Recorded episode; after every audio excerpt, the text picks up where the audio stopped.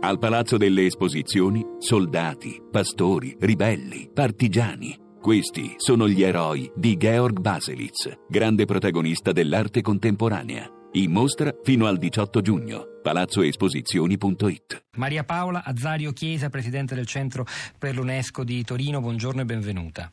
Buongiorno, buongiorno, a voi e grazie per questa bella trasmissione, grazie per la sua conduzione grazie che denota una particolare sensibilità.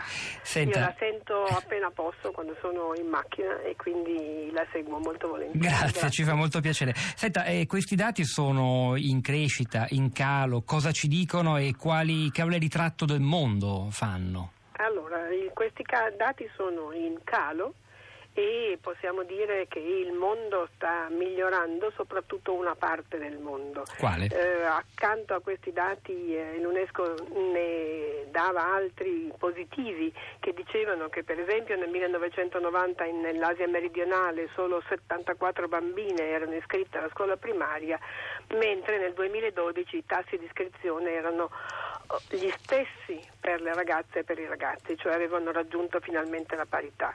E altrettanto dato positivo è che la proporzione di donne che occupano posti di lavoro retribuiti al di fuori del settore primario è aumentato dal 35% del 1990 al 41% del 2015. Questo significa una migliore istruzione, significa un migliore accompagnamento all'interno del mondo del lavoro.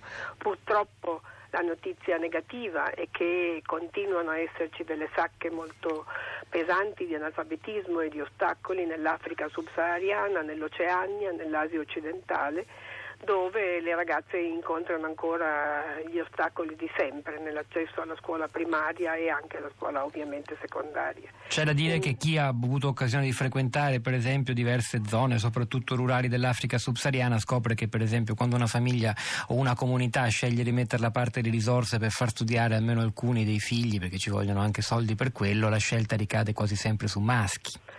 Questo succede purtroppo anche in Italia, sicuramente a maggior ragione nei paesi in via di sviluppo dove, o insomma nei paesi in giro per il mondo dove indubbiamente la forza lavoro è una cosa importante. Secondo i dati rispetto al discorso del lavoro, secondo i dati dell'Organizzazione Internazionale del Lavoro, nelle industrie le donne sono occupate per il 13,5%, nell'agricoltura il 25%, perché anche noi abbiamo avuto molte mondine che ci hanno hanno salvato in molte occasioni e la maggior parte delle donne però sono occupate per il 61,5% all'interno del mondo dei servizi.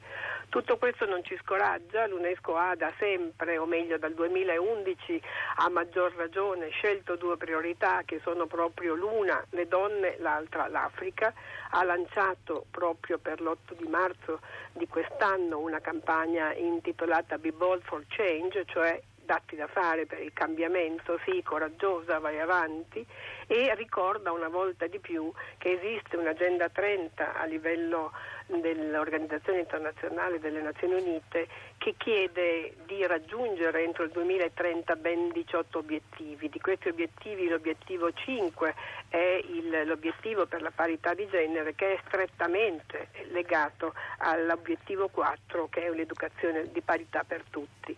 Quindi i due binomi, formazione e educazione so, e parità, sono ovviamente inscindibili per l'UNESCO come per tutto il mondo. Mi è piaciuta molto la prima testimonianza che avete raccolto da un insegnante che ha telefonato dicendo io preparo i miei allievi per questa giornata, non ne faccio una giornata spot, ne faccio una giornata in cui riflettere sulla preparazione. Eh sì, è stato molto importante, abbiamo davvero preso spunto da quell'insegnante che stamani ha aperto il filo di lettere prima pagina. Le volevo chiedere un'altra cosa rispetto all'Italia. Lei ha detto con una battuta non è tanto diverso da noi come in, in altre zone del mondo, come l'Africa subsahariana, quanto a privilegiare e investire di più sullo studio dei maschi. E però io ho presente dei dati, vado a memoria, sono contenuti anche nell'ultima edizione dell'Atlante dell'infanzia a rischio di Save the Children noi prendiamo, noi sappiamo che l'Italia è molto lontana dalla media OXE per quanto riguarda la percentuale di giovani laureati.